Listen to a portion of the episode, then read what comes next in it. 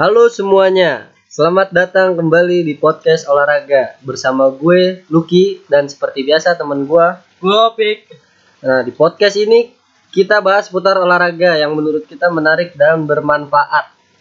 Kita berusaha mengupdate podcast ini semaksimal mungkin dari suara maupun pembahasan biar kalian dengerin menarik. Nah untuk kalian yang mau request pembahasan atau mau gabung bisa hubungi Instagram kita alasport7 atau melalui email alasport7320 at gmail.com Nah, untuk kali ini gue mau bahas bahas apa nih Pik yang bagus nih menurut lu? Bahas apa? ya? Kalau menurut gue bahas, bahas bola ya. Sepak bola Liga 1 Indonesia 2020 nih. Yang pekan ketiga. Nah, oke, siap. Gua mau bahas bola. Sebelum bola putar Liga 1 dulu. Sebelum gue bahas Liga 1, gue mau ngasih tahu kalian nih hasil pertandingan Liga 1 pekan ke-3.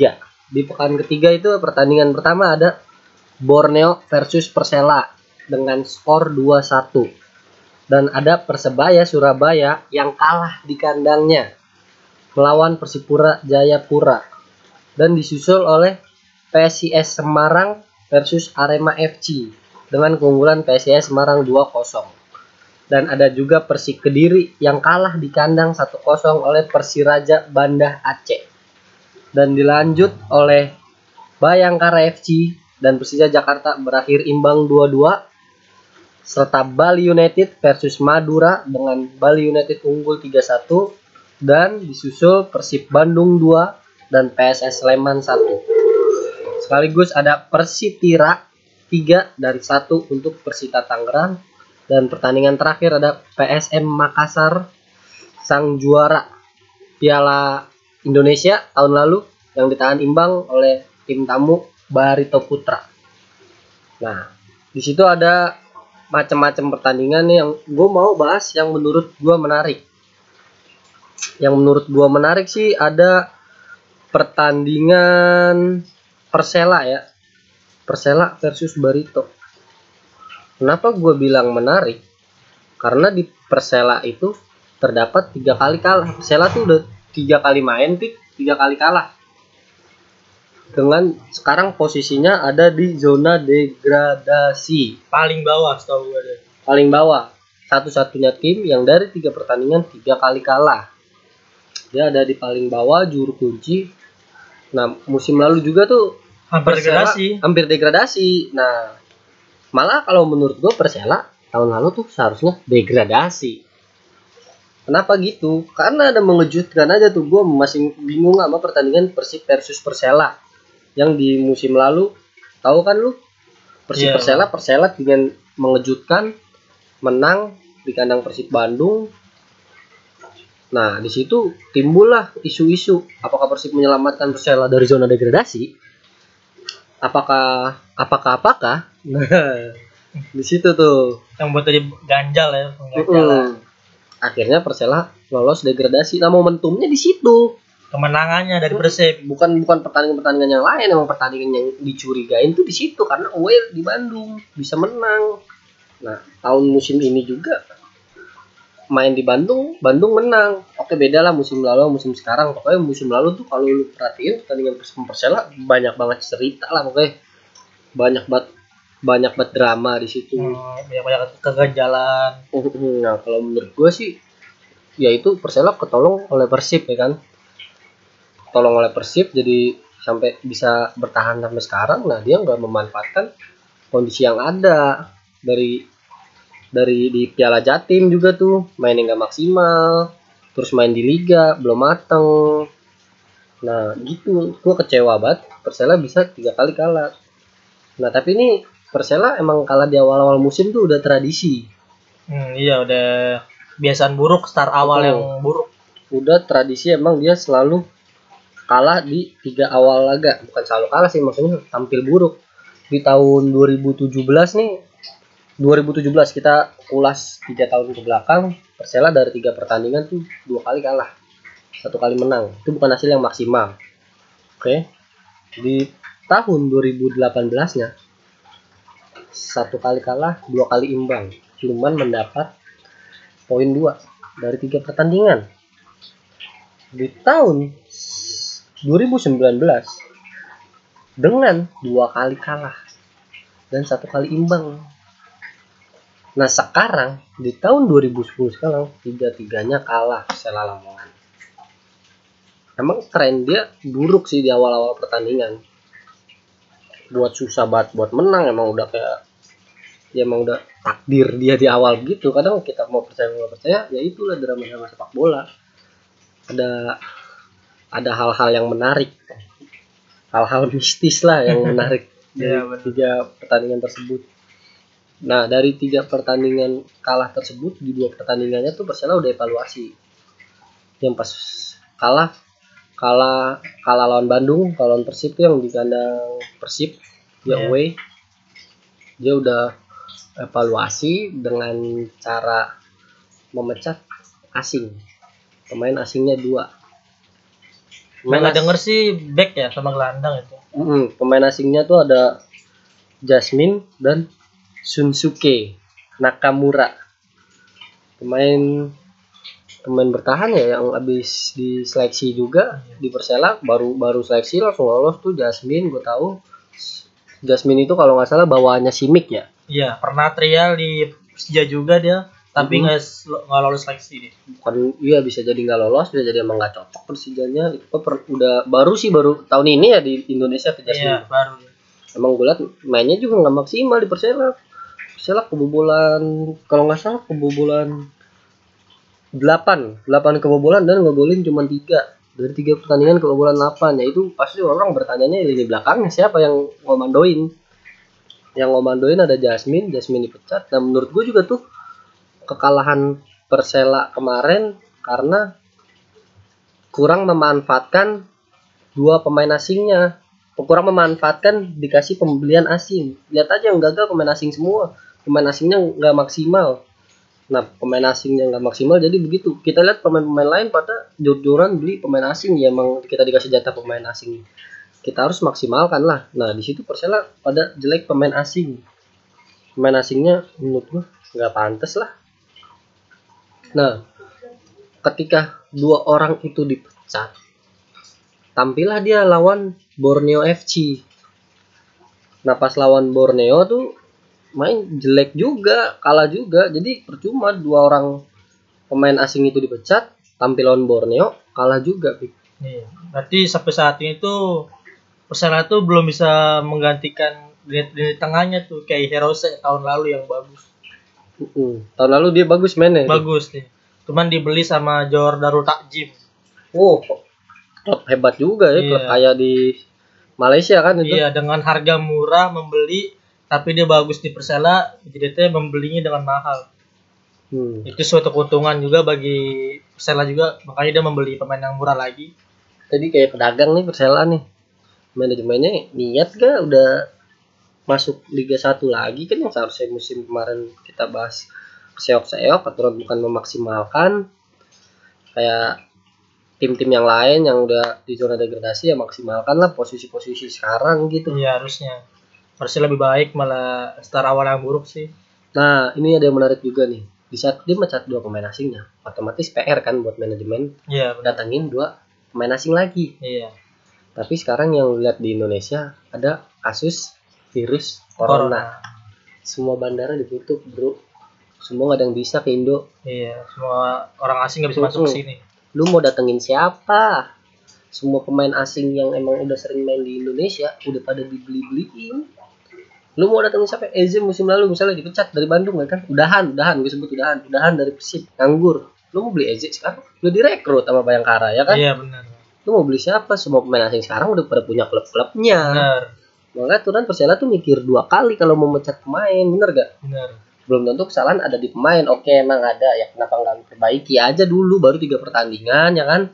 Tapi kalau kata gue sih mungkin pas dia mau mencat dua asing itu belum ada peraturan corona kalau orang-orang asing itu nggak boleh masuk ke Indonesia. Mm-mm. Itu dia Bener. belum tahu, makanya dia langsung berpikir la- lagi tuh.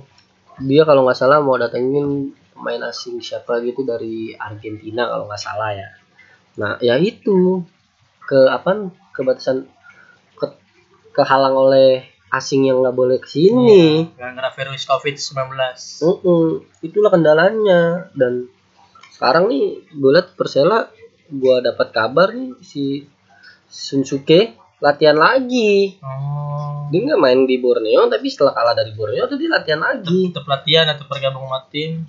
Cuman nggak tahu masih belum jelas. nah eh, eh, nah menurut gua kendala tim-tim Indo sih transfernya kurang transparansi bener gak sih seharusnya kalau emang pemain itu udah dikontrak selama satu musim Nah, oke pemain itu mau nggak mau main satu musim kan iya harus ada perjanjian. nah seandainya dia dipecat dia dapat full gaji satu musim Iya. itu nggak mungkin banget di Indonesia menurut gua nggak mungkinnya kenapa kita lihat manajemen Indonesia tuh ya nggak kaya kaya lah kayak di luar Iya. maksudnya ya dia udah kontrak satu musim ya sayang lah mecat pemain gitu aja ngerti gak ya mending lanjutin aja itu Iya, pemain terlalu- kalau menurut gua Terlalu menyepelekan lah ya.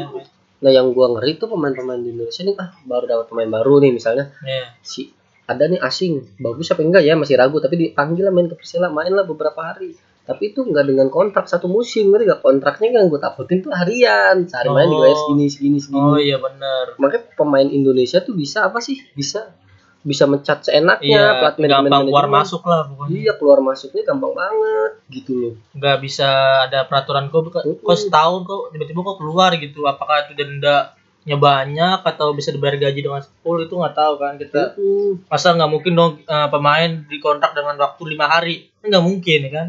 Nah, yang gue tahu kan kalau di luar emang pas datang nih pemain hebat pasti ya tuh kontrak misalnya tiga tahun nah dia tuh kagak dikeluarin malah dipinjemin ngerti gak lu Hmm. Soalnya nih MU ngontak Paul Pogba 4 tahun di lima sat- setengah separuh musim Pogba main jelek lah Iya. sama MU tuh nggak dipecat karena emang MU udah wajib bayar Pogba selama 4 tahun ngerti gak Oh, iya. udah dibayar full tuh Pogba Ah. bakal kejamin selama 4 tahun Tuh Pogba itu nggak dipecat dipinjemin Oh dipinjemin. dipinjemin nah tapi yang gue bingung dari pemain-pemain Indo nih gampang banget mencat pemain Iya, lu? tapi nggak ada pengganti klub gitu buat pinjemin kayak gitu ya. Nah. main keluar-keluar aja di Gua, nah gue bingung itu kontraknya gimana kalau emang dia kontraknya setahun sampai dua tahun nggak mungkin lah klub main ngeluarin karena Iya. klub harus bayar gajinya dia sisanya ya. Mm-mm. nah gue nggak ngerti dah kontrak kontrak pemain lokal tuh berapa sih sebenarnya nggak transparansi ngerti gak sih nggak di Iya. publik kalau pemain luar kan jelas medianya juga langsung gus itu kontrak berapa Makanya tahun juga nggak ada FIFA yang melanggar gitu misalkan FIFA melanggar Iya. Indonesia kok nggak ada gitu diem diem aja Iya. Indonesia tuh itu kayak adem-adem anyem aja gitu transfer pemain gitu nggak ada detail-detailnya Nah yang gua bingung tuh di situ dah di transfer Indo masih kayak sembunyi-sembunyi. Gue juga sebagai supporter perlu tahu ya kan hmm. transfernya berapa tahun dengan gaji yang berapa, mau gaji masih pada dompet-dompetin dan pemain itu dipecat apa dipinjemin misalnya dikeluarin ya kan kalau dipecat apakah tim bayar full dengan kontrak tersebut ya itu nggak dikasih tahu di media kalau di luar mah jelas transparansi banget ke media nah eh, yang kabar mengejutkan lagi dari Persela nih kan liga ditunda. Iya. Bener kan Lig- liga ditunda? Udah sampai dua minggu ke depan. Mm-mm. tapi yang gue salut tuh Persela tetap latihan. Walaupun ada corona. Ngerti gak? Hmm. dia tetap latihan bro. Kenapa nggak diliburin gitu? Kayak Persija misalkan gitu ya? Kenapa ya? Mungkin dia eh, melihat tiga pertandingan itu mengalami kekalahan mungkin dia terus berlatih kali biar kompak kali ya. Mungkin itu sih. Mm-mm. dan prinsipnya Persela tuh ya liga cuma ditunda nggak diberhentikan. Hmm, jadi gue tetap latihan. Iya benar. Iya latihan dia. Nah itu hal yang positif atau negatif menurut lo? menurut gue sih negatif. Harusnya tuh lockdown lah. Stay di rumah gitu. Kayak klub-klub lain gitu kan diliburin misalkan seminggu dua minggu buat kesehatan gitu para pemainnya. Nanti setelah masuk baru dites coronanya gitu. Kesehatannya masih bagus gak gue liat posisi Persela emang di paling bawah tapi karena ada corona dia tetap latihan. Kalau menurut gue sih ya udah nggak apa-apa lah. Yang penting lu latihan tanpa undang supporter atau nggak dibuka ngerti gak? Iya, tertutup lah, umum, tertutup latihannya. Ya nggak apa-apa dah lu latihan latihan. Menurut gue emang tim lu lagi jelek. Nah emang ya udah menurut gue sih itu hal yang nggak masalah buat gue mau dia latihan mau enggak yang penting pihak pelatih pihak manajemen siap menjaga ketertiban gak Iya, siap menjaga kesehatan pemain bertanggung jawab penuh atas kesehatan pemain tersebut. Nah gue nggak suka lagi nih di saat tim-tim kalah nih kayak Persela kalah tiga kali pertandingan alasannya cuman belum mateng ngerti gak lo? Suka Hmm. banyak pelatih pelatih yang bilang belum mateng. Persela tuh ya kan belum kompak. Tap- Tapi kalau misalkan gue melihat dari sisi Persela sih itu bukan dari kompakan ya. Persela itu pelit dalam membeli pelatih asing. Banyak kan pelatih lokal. Jadi pelatih lokal mulu gak ada pelatih asing yang hebat lah misalkan gitu. Gak ada yang bisa menggantikan pelatih-pelatih yang hebat gitu. Lo- Lokal mulu harusnya dia pemain pelatih asing cuman pemainnya pemain bagus sebenarnya. kalau pelatih asing tuh bisa nyari pemain Iya, bisa nyari pemain keluar kenalannya banyak, banyak kenalannya bener. misalnya lu ngambil pelatih Mario Gomez Mario Gomez banyak kenalan orang Argentina Hmm. yang nggak dibawa-bawain lu orang Argentina kayak Bauman gitu. atau lu punya pelatih ngambil dari Korea deh Iya benar. ntar pelatih itu kan banyak tahu di Korea ada pemain hebat Hmm. yang nggak gajinya masih masih ngerintis pemain hebat yang masih ngerintis nah dibawa ada sama pelatih tersebut buat main di klub lu klub lu bisa jadi gacor dengan pemain harganya murah tapi mainnya jago. Gitu dari pemain lokal kenalannya cuma di lokal lokal doang ya nggak apa-apa sih. Gue nggak bilang pelatih lokal jelek. Banyak pelatih lokal yang di Indonesia juga banyak kenalan juga di luar ya kan? Iya cuman ya orang yang di luar tuh lebih punya banyak kenalan. Apalagi klub-klub masih ngerintis kayak Persela gini menurut Hmm. gua. Ya harus berani lah rekrut rekrut coba-cobain lah sekali dua kali Iya. ya kan pakai pelatih asing buat apa sih buat pengalaman ya Iya. Bener. I- Ya nggak layak sih Persela kalau di posisi bawah dan misalkan degradasi dia harus benar-benar evaluasi secara besar-besaran gitu biar nggak ke Liga 2 gitu. Soalnya kan Persela tim besar. tim besar punya supporter besar Lamongan ya kan Iya. Ya satu-satunya tim yang mewakili Lamongan lah ya Iya, Elamania. Elamannya mantap. Nah gue suka kesel juga yang tadi gue bilang pelatih suka alasan tim ini belum kompak. Ya lu pramusim ngapain aja anjir. Iya, benar. Gue suka benci banget belum kompak, iya, belum masih mateng. adaptasi, belum Masih mateng. ada salah-salahan. Itu kan pramusim waktu lagi Jawa Timur. pramusim lu di Jatim itu di Piala evaluasi Jatim. harusnya kan gue kira tuh kejutan atau gimana di Liga 1 kan Mm-mm. ngasih yang terbaik gitu jangan seperti itu lagi lah gitu janganlah alasan belum kompak ya. iya Retorik banget. Nah yang gue gue mau bahas nih lawannya nih Borneo nih. Di Borneo Borneo itu sekarang peringkat tiga bro. Di pekan ketiga di peringkat tiga dengan satu kali kalah dan dua kali menang. Kalah lawan Persija. Oh yuk kita bahas kalah Borneo lawan Persija gimana Borneo mainnya menurut lo? Menurut gue sih mainnya nggak jelek amat mainnya bagus ya pas lagi mulai Persija dia kayaknya dengan semangat tinggi gitu ya Babe Edson Tavares tuh mantan pelatih Persija tahun lalu yang bisa menyelamatkan Persija dari zona degradasi dia bagus di Borneo Borneo nyerang mulu lawan Persija. Iya. Persija ngandelin serangan balik. Bener, Dicengin iya. nama pelatihnya. dicengin sama Edson sama Edson dicengin Persija saya kira mau menyerang pas saya lihat pemainannya lah nyala, nyerang, ngandelin serangan balik. Iya. untung aja depannya gacor. Iya kalau depannya bleok ya katanya kalah. kata kita katanya Borneo pelatih Edson itu kita Persija. tuan kita tuh tamu cuma kita menguasai pertandingan seperti tuan rumah gitu. Ya emang nyatanya jelas Borneo sih, nguasain iya. bola. Cuman ya kembali lagi ke keberuntungan Borneo nyerang lu bagus dapat dua gol ya? Iya benar. Dapat Iya. dua gol unggul dulu ya? Unggul dulu gak sih dia unggul ya? Unggul dulu satu unggul kosong dulu nah. Tuh Persija ya. Lihat gitu-gitu doang. Gue liat permainan Borneo hanya udah kualitas banget. Borneo dari dulu kalau beli pemain emang niat sih pelatihnya. Eh pelatihnya manajemennya tuh. Iya. Yang gemuk anjing. Nabil Lusen lah siapa tuh? Si Nabil Lusen namanya. Dia ada ada tuh di bangku VIP itu waktu lagi Persija Borneo itu. Di Stadion Gelora Bung Karno. Nabil Hussein anjing tuh duitnya gila bang Iya. Nabil. Gokil duitnya dia kalau beli pemain bagus cuman Iya. Baru dua musim ini mendatangkan pelatih yang bagus nih. Gomez sama Edson baru menemukan yang bagus. Pelatih penting bro. Yang ngolah tim siapa? Pelatih Bukan sebenarnya. pelatih. tuh pelatih fisik yang gerakin tuh dikasih materi sama pelatih utama. Walaupun kita lihat pelatih utama diem doang tapi itu semua dalangnya dia yang ngatur ngaturnya Iya. pelatih penting lihat Borneo jajan pelatih nanggung nanggung sekarang lihat pelatihnya siapa? Edson Tavares musim lalu Persija kalau nggak dipegang dia bisa. Liga. 2 Iya. sang Masih juara bisa. bertahan ke Liga 2 Persija.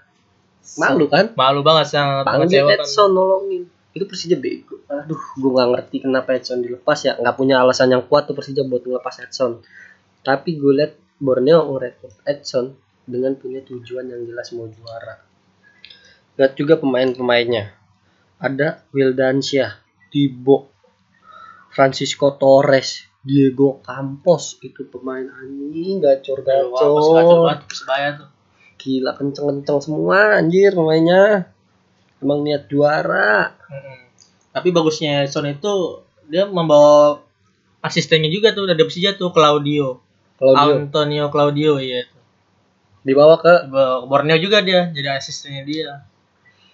tapi Jadi saling komunikasi jadi lancar dia sama-sama Brazil kan bisa Brazil juga bisa translate gitu. penting emang menurut gua. Tapi gua Borneo emang boleh lah di peringkat tiga sekarang. Tapi kembali lagi ini masih pekan ketiga. Iya masih. Borneo dengan dua kali menang dua kali itu main di home. Belum jadi ujian yang sesungguhnya. Oke dia boleh match awal main di Jakarta walaupun dia main bagus tapi dia belum dapat hasil yang maksimal. Benar.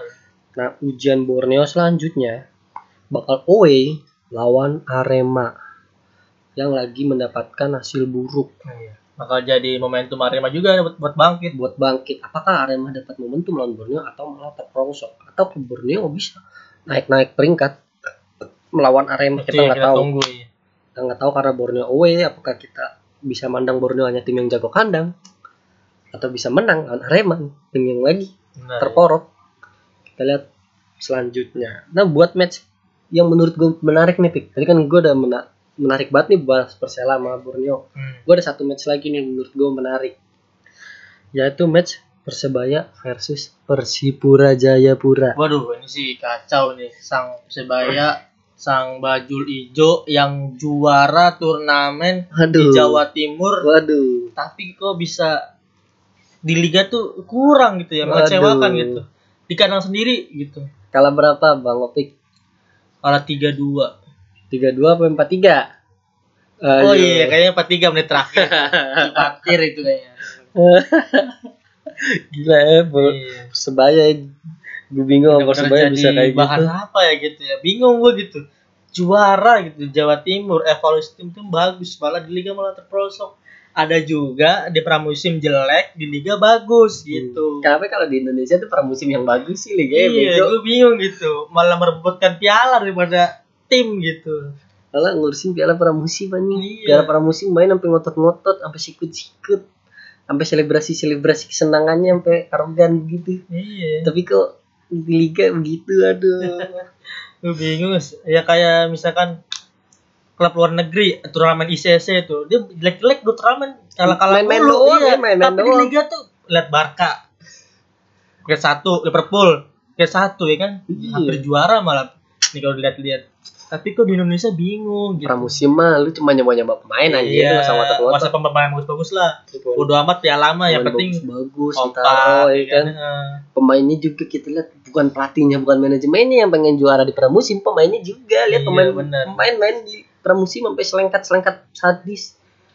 Sampai ngotot iya ngotot banget tuh pertandingan terakhir tuh yang kata lihat Persija lawan apa itu Persebaya. Iya, itu benar-benar banyak yang Ya. terjadi keras-keras lah, pertandingan keras. Ya. Itu kan hanya pramusim, menangnya keras gitu ya. Selebrasinya sampai tuh bom, siapa pemain Persebaya yang selebrasi sampai ke bench Persija. Mahmud Ed itu yang benar-benar Iya. jadi provokator itu. Iya. Mau ngapain anjir Iya. cuman pramusim. Itu kan lu di liga masih ketemu Persija, jangan Persija jangan Ya, jangan elah. jangan gaya-gayaan lah kira- kan bukannya PHP, gue mau cuma ingin ingetin doang buat pemain sekelas Mahmud Ed harus profesional Ya. jangan seperti itu. Lu inget supporter udah capek-capek ngusung perdamaian kalau pemainnya ribut mau ngapain lagi? Iya, Apalagi ributnya di pramusim. selebrasinya? Iya. Gimana selebrasinya gimana selebrasi? seperti ngilang gitu kayak itu katanya buaya katanya buaya darat tau apa ya cowok ya kan buaya darat ya. Pemain bagus persebaya ya kan.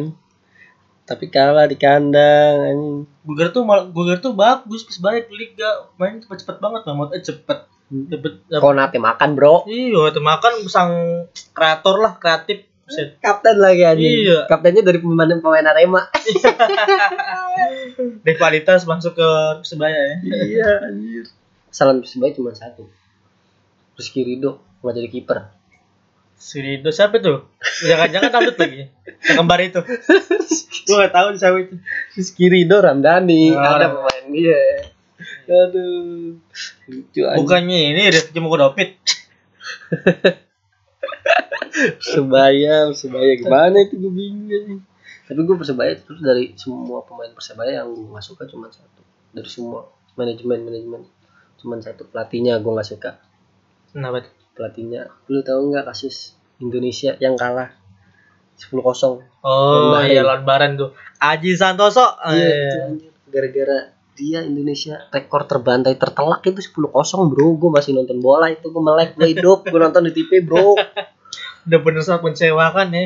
kecewa gue sama Di Santos kenapa orang aduh Lawan Baran gitu pelatih berarti lokal. gue ngerti itu yang harus diselidikin mafia tuh itu bro Bahrain butuh gol banyak itu biar lolos Bahrain butuh gol banyak kenapa dia, dia Indonesia 10-0 itu mau udah nyata anjing mafianya Bahrain butuh kalau nggak salah jumlah berapa gol gitu 7 apa 8 gol apa berapa gue lupa deh pokoknya Jadi ada butuh gol banyak dah Iya, pokoknya iya. biar lolos sisi sepuluh kosong gitu ya. Hmm. Makanya. selain kemenangan dia butuh gol banyak tapi kenapa lawan Indonesia anjing 10-0 lu per, lu ba, lu lihat di internet dah kasus Indonesia lawan Bahrain itu tanda tanya besar.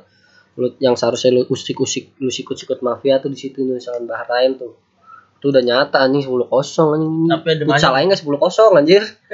Iya futsal nggak sampai 10 kosong ini Iya. bukan futsal ini mah basket anjing.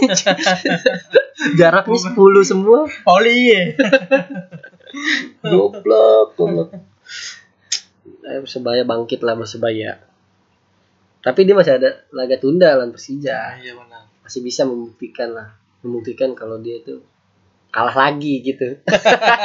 Bahwa dia hanya seorang pramusim. Hmm, nggak boleh gitu Persebaya harus bangkit ada nih pembahasan selanjutnya ada pembahasan Persipura. Gue mau bahas Persipura nih. Persipura nih habis away lawan Persebaya nih. Menang menang. Persipura itu sos dapet pelatih lama dengan target baru Jackson F. Tiago Iya benar. tiga match dua away dan menang dua kali. Kalahnya juga karena kartu merah Arthur di menit ke 9 jadi Arthur itu kartu merah tuh waktu lawan siapa? Lawan Borneo. Waktu away di kandang Borneo Arthur kena kartu merah di menit 9 dan Persipura juga dua kali menang lawan Persebaya sama lawan PSIS lawan PSIS dia main di kandang menang 2-0 Nah lawan Borneo tuh dia kalah karena Arthur pemainnya pick kena Iya. kartu merah di menit 9. Gila tuh. Dan menang lawan, lawan Persebaya dia dua kali menang berarti. Peringkat 4 kalau nggak salah dengan 6 poin.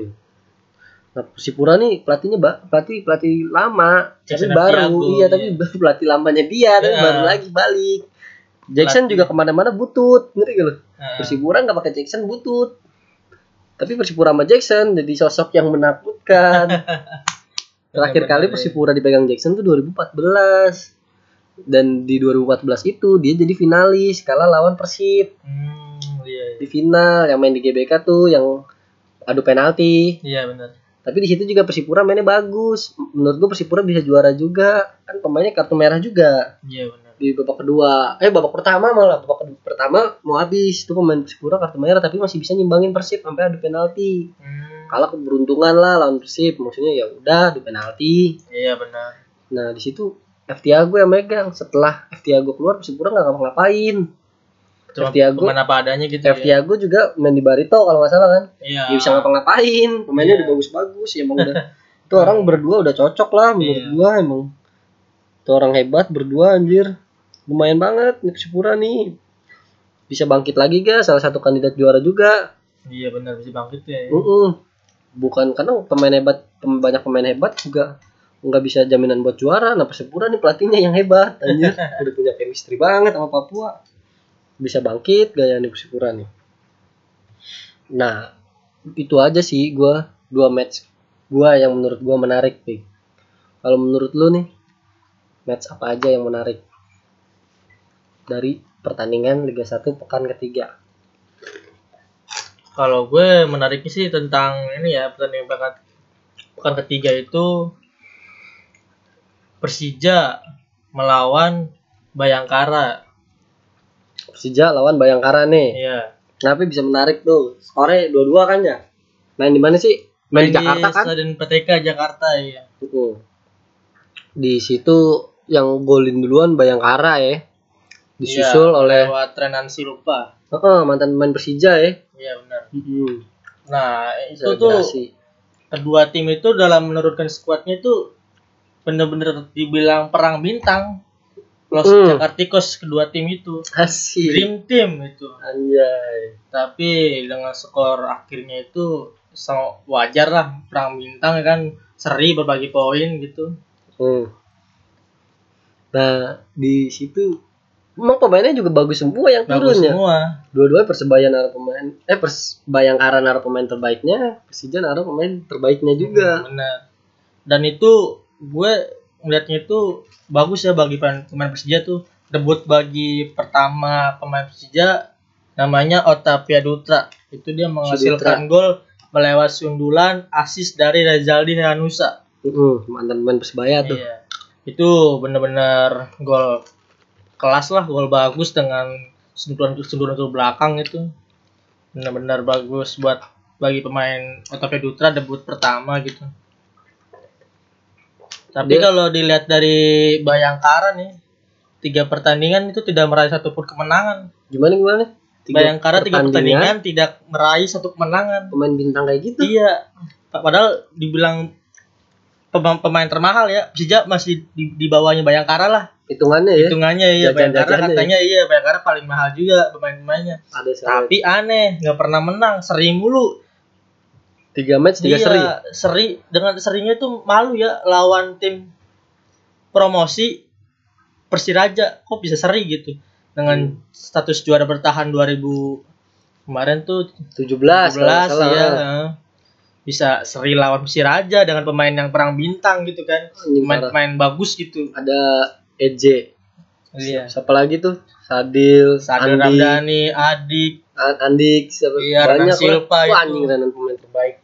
Pemain Bener. terbaik tahun kemarin di Bayangkara gila. Tapi kalau gue lihat Renan Silva itu, boh, sangat mengecewakan sih ya. Dia kan Renan Silva kan eh, pemain mantan Persija gitu. Tapi di saat dia menjebolkan gawang Persija itu Selebrasi. selebrasi gitu. Kenapa ada apa gitu. Maksudnya seenggaknya lu menghormati lah bro gitu kan. Bagi The Jackmania jangan kayak gitulah. Boleh boleh lu seneng cuman jaga image lu gitu. Emang mantan yang menyakitkan. Iya, mantan yang menyakitkan sih. Lagi Oh. di sini mantan emang begitu. Ya mungkin kalau kata gua lagi tahun kemarin juga Persija Bor- Borneo tuh yang Borneo kan dulu kan dia Renan Silva di Borneo. Uh, Renan Silva emang nggak main karena cedera. Mungkin Mm. kalau dia ngegolin juga kayak selebrasi kelihatan. selebrasinya ke depan bench Persija. Iya. kayak Mahmud Ed ya.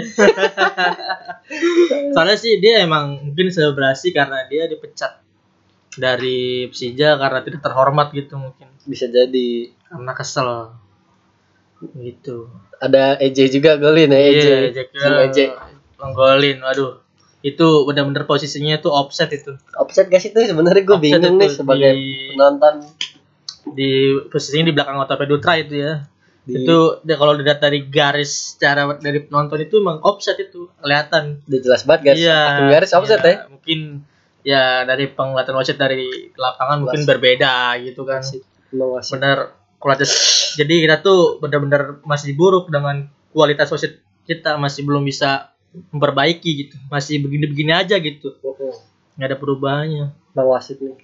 Tapi kalau gue lihat nih, Perlu VAR pemain- sih. iya, perlu VAR lah, harus ada lah. sih. Hmm. Kalau gue lihat mah nih ya, pemain Persija nih, yang paling mengejutkan baru-baru ini pengantin baru itu baru acara-acara nikahan sama resepsi pernikahan. Siapa itu adiksi tuh? Bukan, Adiksi juga baru nikah. bukan mantan pemain timnas Indonesia. Aduh, siapa? Evan Dimas Darmono.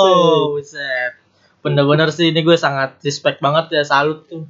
Dia baru akad nikah, besoknya Anding besoknya tanding itu pembukaan opening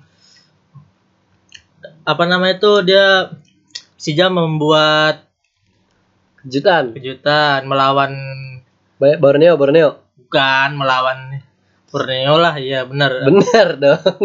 lupa gue ya serius pembukaan Liga 1 itu ya lawan Hmm. Borneo itu benar-benar gol terakhir itu ya gol penentu kemenangan lah ibaratnya Tekuk dulu loh sama Iya, Evan iya. anjing.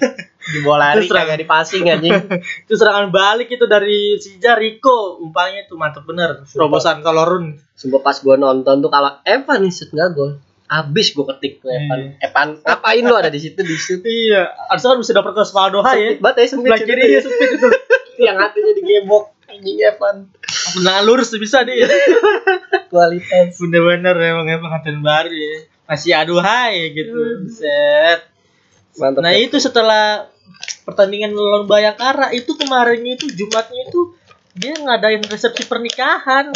Harusnya kan malamnya kan dia ada iya iya lah gitu kan. Tapi kok kan main gitu guys. Eh, Set bener-bener Persija tuh kata coach Varias itu bener-bener mau memuji lah dengan Evan Dimas dengan salutnya itu dia bisa bermain lagi di esok harinya gitu bagus emang. dengan menjebol gawang bisa dengan adanya dia tubuh mungkin kecapean atau, atau gimana Hmm. tapi dia fitnya gitu ya masih masih fight gitu ngurusin pernikahan capek. Iya, Walaupun dia mau nyuruh orang ke nyuruh Iya, orang, bener. Tetap, tetap capek otak. pusing gitu Mm, ya walaupun tapi dia, dia, orang kaya. tapi itu dia Mm, happy gitu kalau pas lagi bertanding happy karena dia nganggap terbuka gitu ngelakuin suatu pekerjaan yaitu bermain bola menganggap itu hobi jadi nggak pakai capek ngerti gak? iya benar Mm.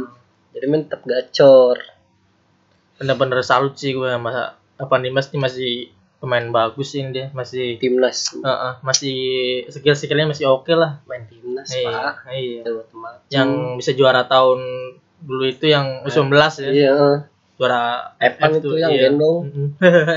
Lagi zaman Muklis Haidining gitu Iya. itu ke mana nggak tahu teman-temannya tuh gue nggak tahu Temen-temennya ada Iya. Samuyama itu angkatan kan namanya? angkatan sama si Putu ini, Gede. Putu Gede Heeh.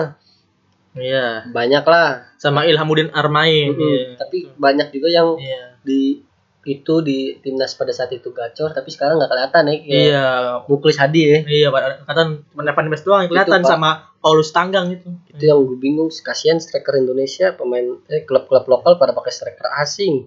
Striker Indonesia nya jadi nganggur. iya bener kayak saya Ulo gitu ya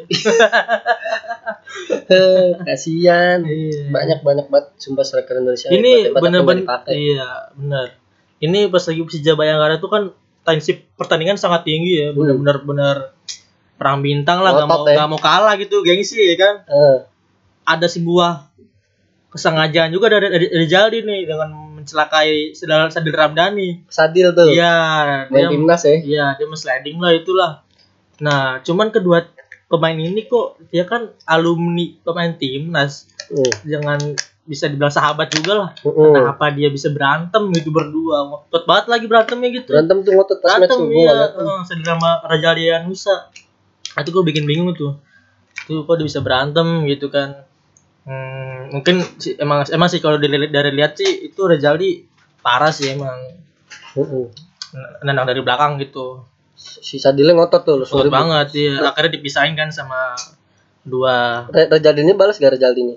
balas juga malah yang yang lebih ngotot tuh awalnya Rizal dulu Rizal duluan baru Hmm. Sadil membalas lagi Hmm. tapi setelah pertandingan melalui DMIG mungkin Sadil juga merasa nggak enak Oh. yang minta maaf itu duluan Sadil duluan Oh, gitu. iya. damai lagi berarti nih. damai lagi Sadil yang duluan nih minta maaf nih Oh, emang Sadil Iya. bijak sih kalau menurut gua. Heeh. tapi dia tapi dia nanya Sama-sama kenapa bijak loh. Kenapa sih bro? Oh lo mainnya gitu nend- nendang udah di belakang. Namanya juga tensi pertandingan tinggi gitu kan. Ada ada tuh. DM-nya ada gitu. DM-nya ada Oh, di iya. ada. Iya ada ada lah pokoknya. Heeh, dan dan Dejali juga minta maaf juga kan saling maafin lah. Ya sekarang udah saling maafin, nggak nggak berantem lagi damai. 90 menit aja Iya. kalau mau ribut. Selebihnya mah jangan. Iya benar. Ibarat kata lu kan sama-sama main bola, lawan itu adalah partner lu nyari Iya. duit. Kalau lu nyari duitnya di bola, lu nggak punya lawan, lu bisa nyari duit gak? Nggak bisa ya kan? Heeh, Jadi janganlah sederai, jangan terlalu ngotot lah. Boleh ngotot 90 menit aja menurut gua. Iya. Di luar 90 menit mah damai Ya aja. seperti Osvaldo Hai ke kakak Ruben Senadi. Mm-mm. Itu dia Osvaldo Hai sempat ngomong pas lagi press conference tuh dia ngomong di luar kita berjabat tangan di dalam kita lawan. Bener. Betul lah di luar kita tetap masih teman. Bukan berarti statement gue Mm-mm. tadi lu harus damai nanti lu 90 menit mainnya nyantai. Enggak main harus tetap lotot iya. Tapi setelah 90 menit kelar udah sama tapi nih lu kalau gue ngeliat dari lini belakang Persija nih di match dua pertandingan itu sangat mengecewakan ya. Hmm. bisa kemasukan 4 gol. Ini ada apa lini belakang gitu? Padahal kan match? iya Empat gol? dua match udah 4 gol itu. Astaga. Padahal itu katanya calon juara Iya, tapi kan katanya dibilang katanya karena gara nggak ada Otopi Dutra lah, tapi tetap aja walaupun Tetap aja ada Dutra, gol-gol juga gitu. gol-gol juga Kegolan malah gitu. Sundulan ada Ece. apa gitu iya. sundulan EJ yang gol itu ada Otrapio Dutra yang nyundul Iya. nggak kena Nggak kompak apa gimana nggak ngerti, mungkin belum ada chemistry-nya kali saling berdua itu. Itu Chris Jutomo sama Otopi Dutra iya. nggak ada chemistry dan gampang nggak provokasi. Iya. kemarin tuh provokasi mulu sama EJ Iya bener. Aja tuh pinter banget bikin EJ tuh suasana pertandingan tensi lah. sebenarnya Bandung lepas EJ tuh kesalahan kalau menurut gue EJ tuh emang emosional tapi kalau menurut gue dia emosionalnya tuh mancing lebih ke mancing Hmm, lawan. iya, diri dia sendiri tuh tenang. Nah iya. nanti di kartu-kartu sama wasit ya emang kadang cara pancingan dia berlebihan. Tapi dia Hmm. gue yakin dia itu tenang. Anjing EJ golin mulu lu gacor lo EJ lu sayang dilepas tapi sekarang Persib main lumayan sih bagus sayang tuh lepas Hmm. EJ tuh Benar parah ini. Menurut gue sih ini evaluasi harus besar-besaran lah bagi Persija nih lini belakangnya nih harus beli pemain asing nih yang katanya Marco Klok akan rampung nih di tahun ini nih jadi warga negara Indonesia. Jadi kan, maklok maklok iya, jadi kan Persija bisa membeli pemain asing lagi dong. ewa klok Yo, ewa ewa bukan Jack Klok gitu. Jack Klok ewa klok dulu ewa klok ya di PSM iya, salah Jack Klok. sekarang Jack Klok Eh, bisa aja Persija bukan Jack Klot ya. ambilin pemain hebat mulu. Ah Iya. Nah, Evan diambil. Maklok dibawa pulang. PSM kasihan anjing. Kalau Klok di rumah, Klok. Jam. oh jam. Boleh boleh plesetan waktu. lu. itu sih yang harus jadi evaluasi Kalau- pertahanan ya. kalau klok udah pemain naturalisasi berarti Persija ada satu lagi bisa nyocok asing dong. Bisa dong. Siapa tuh? Ya belinya harus back Jasmine. ini. Jasmine. Bukan Jasmine. Jasmine di Persela udah nganggur. Jasmine anggur ya? Bisa di Indonesia deh nggak mau terbang ya? Nggak boleh terbang anjing. Kalau bisa sales di Brazil nggak bisa ya? Anderson. Lah dia dia kan di Persela. Pecah dia mau keluar nggak boleh bandara tutup. Nganggur. Rumah di Jakarta. tapi nggak mungkin lah orang dia gagal terus masuk lagi bisa aja pak. Bisa Nanti aja tiba-tiba- tapi dengan harga murah ya. Tapi kebobolan 8 3 match. Mau lu 3 match 8 lu mending 2 match 4 gol. Sama 3 match 8 juga Persela. Jangan ya tadi kalau lagi sama Rico lagi. Jasmine Jasmine. Sibik bawa temen gak bener lu ah. Bisa bola ini. Iya. Jangan jangan. Jasmine hebat. Gitu. Itu Jasmine hebat, hebat. main hebat. Main hebat. Badannya bagus tinggi kayak nugget Iya. Nah, gue tuh. nah, dilihat-lihat nih pertandingan setelah itu Persi Bandung lawan PSS Sleman. Itu pertandingan yang sangat hebat sih bagi PSS Sleman ya. Menarik Di, tuh, ya. Menarik banget. Di awal-awal menit bisa menjebol gawang Persi Bandung. Menit kedua itu. serius lu menit kedua Iya, menit kedua. kelewatan gua tuh match itu tuh nonton babak kedua gua nonton. Itu melalui sundulan dari kemelut gawang oleh Aaron Evans. Itu Hmm. pemain baru juga dari PS Sleman itu pemain asing. Itu bagus itu. Kayak pernah main di PSM ya Ron Evans ya? Bukan. Iya pak. Gua pasti pernah dia. Dia mantan pemain Madura kalau nggak salah itu. Hmm, iya. Skor berapa tuh? Dua dua satu ya awalnya sih unggul dari PS Sleman kedua tim juga memang benar-benar PSM bagus bro lah oh iya bener PSM bro dia bareng ini ya apa ya Klok iya iya lagi juara Piala Indonesia tuh. Hmm. Iya, benar. Itu kedua tim si Bandung PS Sleman tuh benar-benar squad terbaiknya ya. PS Sleman nih terbaru nih. Ada Irfan Badim sama Jalan Keranggan. Hmm. Itu pemain asingnya bulat belum cocok lah, belum bisa beradaptasi itu. jalan keranggar Iya. ada pemain tua gitu Yang Keranggan pemain Sepura dulu tuh yang bagus. Hmm. Iya. Hmm, main di PSS deh Iya, main PSS sekarang dia. tapi comeback Persib ya menang ya iya bisa comeback gitu melalui itu tuh duet gelis itu disebut-sebut dengan boboto tuh gelis. Aduh hai gelis? cantik. Bukan Jeffrey Castillon dan Wander Luis Wonderful katanya jadi gelis singkatannya ya. Iya jadi gelis. Sama-sama cantik permainannya gitu. Itu yang gantiin EJ tuh. Itu yang gantiin Ezekiel Bauman. iya. EJ Bowman benar-benar tampil bagus dengan dengan kompak itu ya gol pertamanya. Jeffrey Castillon tuh pas lawan lawan Sleman tuh dengan asis- asisnya itu si Wander Luis itu Mm-mm. itu comebacknya itu penentu kemenangannya gara-gara Wander itu. dengan sundulan kepala oleh Wander Luis tuh bener-bener itu menghasilkan kemenangan itu jadi dua satu lah jadinya comeback kan epic comeback Mm-mm. itu bagus emang Persib sekarang Iya. nggak nyangka-nyangka anjing jajan pemain iya. nggak di gue nggak tahu siapa itu pemain Persib gue nggak tahu pemain bisa-bisa aja padahal iya pokoknya nggak tahu lah tuh pemain mana sih nggak jelas nggak kayak Iya. Persija beli Marco Mota ya kan Iya. pemain-pemain lain Cuma kalau dilihat-lihat Badura beli itu Iya. Bruno Matos yang udah jelas yang Persib beli siapa sih tapi bisa jadi jago gitu ya Iya. ternyata jago tuh karena dia pemain asing banyak guys Persib Bandung bisa jadi 8 Buset.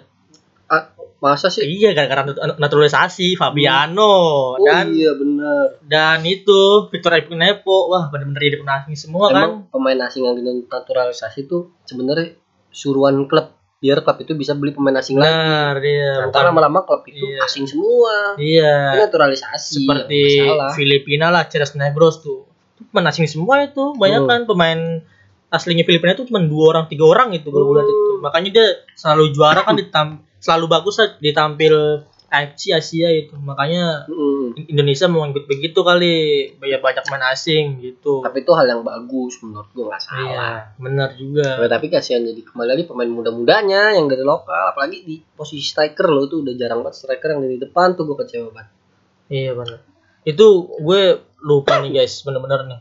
Di awal pertandingan nih Bas Sleman itu di saat lagi pemanasan warming up lah ya itu kiper si Bandung Teja Papua Alam kenapa tuh? Itu kan harusnya dia di starting eleven dia masukkan dia main pertama star gitu kan. Tapi di saat warming up itu dia me- melak ini ya apa ya kecelakaan lah. Kecelakaan cedera gitu. Pas dalam dirinya iya nggak tahu lah mungkin dia iya mungkin dia lagi pemanasan Lagi atau lagi ya. kakinya lagi kenapa nggak tahu lah itu. Mungkin keram atau gimana atau cakram gitu ya. Tuh. Ya, itu yang sedih lah dari Boboto itu Raja Pakualam nggak bisa bermain. Padahal kan juga pengg- penggantinya juga kan Made Irawan juga bagus sebenarnya. Nah, nah, di match itu juga tuh ada kejadian yang menurut gua menarik di Persib supporter yang menurut gua nggak banyak musuhnya ya paling musuh supporter mah paling Persija doang atau sama Arema tapi di situ tidak ada sahabatnya Viking yaitu supporter PSS Sleman Mm-mm. itu Itu ke mana tuh itu memang lagi ada parah lah dari sisi manajemen PS Sleman. Mm-mm. Jadi PS Sleman dibilang BCS itu Brigata ada acara Pasut. Brigada Pasut. Iya. Ada acara boykot gitu selama 8 tuntutan ke manajemen dia nggak dikasih nggak bakal support gitu. tuntutannya ada aja ya Ada aja ya yang dibilang mes pemain lah oh itu sama keuangannya katanya. Itu menurut gue sih sangat disayangkan juga ya sebesar klub ya Sleman dengan disebut kabupaten Itali gitu. Kenapa Sleman tidak bisa terbaik sungkem Iya, supporter hebat benar-benar kreatif. benar-benar kreatif, benar-benar sangat merinding lah kalau ada di Hmm. Mangkuwarjo itu dengan teriak-teriakan yel-yelnya itu. buset. Jangankan merinding di bangku, bro. Nonton juga merinding Iya, di TV. bener-bener kayak nonton Itali gitu lah pokoknya. Balik lagi lah kalau nonton iya. lah. Nonton lagi, dukung lagi timnya, Tuh. selesain masalahnya. Iya, sama salah dulu. Tapi kan gue pernah tuh lagi kemarin di Jogja itu, Hmm. itu gue datang ke Mangkuwarjo memang pengen lihat stadionnya sih, memang belum Lihat pernah kan. stadionnya tuh. Iya, nah gue tuh ngomong-ngomong ke warga-warga Jogja itu, ada apa sih pak di Sleman ini banyak tulis-tulisan rip-rip gitu, Hmm. Hmm, spanduk-spanduk yang nggak mengenakan lah buat Rest, rest in place, Iya, kematian eh, gitu. Iya, buat manajemen gitu. Ada Hmm. apa? Nah, katanya sih setelah pergantian pemilu, manajemen juga ganti katanya. Aduh, jadi acak-acakan lah di manajemen yang baru gitu dengan komposisi manajemen yang baru ini Manajemen. belum ada yang pas ya cuman kemarin-kemarin ini katanya dirubah lagi nih makanya kan nggak jelas kan dirubah-rubah gitu kenapa sih gitu kalau mau beli saham itu ya yang pasti gitu biar jadi klub yang besar bertata gitu. ya? iya bertata gitu. Kayak Persija nih tahun ini bagus gitu kan. Bayangkara Ya, jelas jelas ya. Persib memang dari dulu lah udah jelas aja yang jelas ya Hmm, makanya itu harus tim yang baru nih kayak Persija Bayangkara nih yang iya. baru merintis manajemen ya yang jelas. jangan sampai lah dengan adanya PS Sleman dengan ke- kerugian di manajemen membuat nanti jadi nggak konsen masuk ke Liga 2 lagi gitu. Janganlah. Gue sih gue sih nggak mau berharap Sleman Liga 2 lagi dia sangat disayangkan gitu dengan supporter kelas atas cuman bagus bener dengan Hmm, lah itu bener-bener bener. Sangat disayangkan lah kalau ke Liga 2 gitu. Menurut gua cepat ada pembahasan buat supporter baik manajemen saling ngobrol Iya, benar. ada pertemuan lah ya Ada pembahasan. pertemuan, bahas jelas. Kalau bisa semua supporter diundang nih Ah. jangan ketua ketua supporter doang. Jelas baru tuh mulailah PSS dukung lagi dan lama-lama lama-lama boykot juga nggak bagus Iya, tim, bikin tim tim ada jadi eh, jadi jadi jadi apa mentalnya turun mulu gara-gara mikirin timnya Bikin juga, itu. iya. Jadi semoga aja BCS juga mikirin timnya juga biar support menang menang menang gitu jangan sampai lu bikin boykot itu pemain lu sendiri malah bikin down sendiri gitu sebenarnya. Emang si pemain nggak salah apa-apa, emang salah manajemen cuman lu support tuh pemainnya aja, jangan ibaratnya harus tim kebanggaan lu tuh harus benar-benar bagus gitu. Hmm, betul ya pokoknya mah udahlah itu cepet beres dah ya Iya, Sama-sama semoga bisa mereka. diselesaikan dengan baik lah. Dengan adanya pertemuan-pertemuan pembahasan, jangan tertutup lah manajemennya gitu. Hmm. Itu sih. Udah, ada itu doang ya Itu doang sih dari pembahasan dari gua. ini nah itu doang dari pembahasan gua sama Opik terima kasih sudah mendengarkan podcast olahraga sampai bertemu di episode selanjutnya bye Bye guys.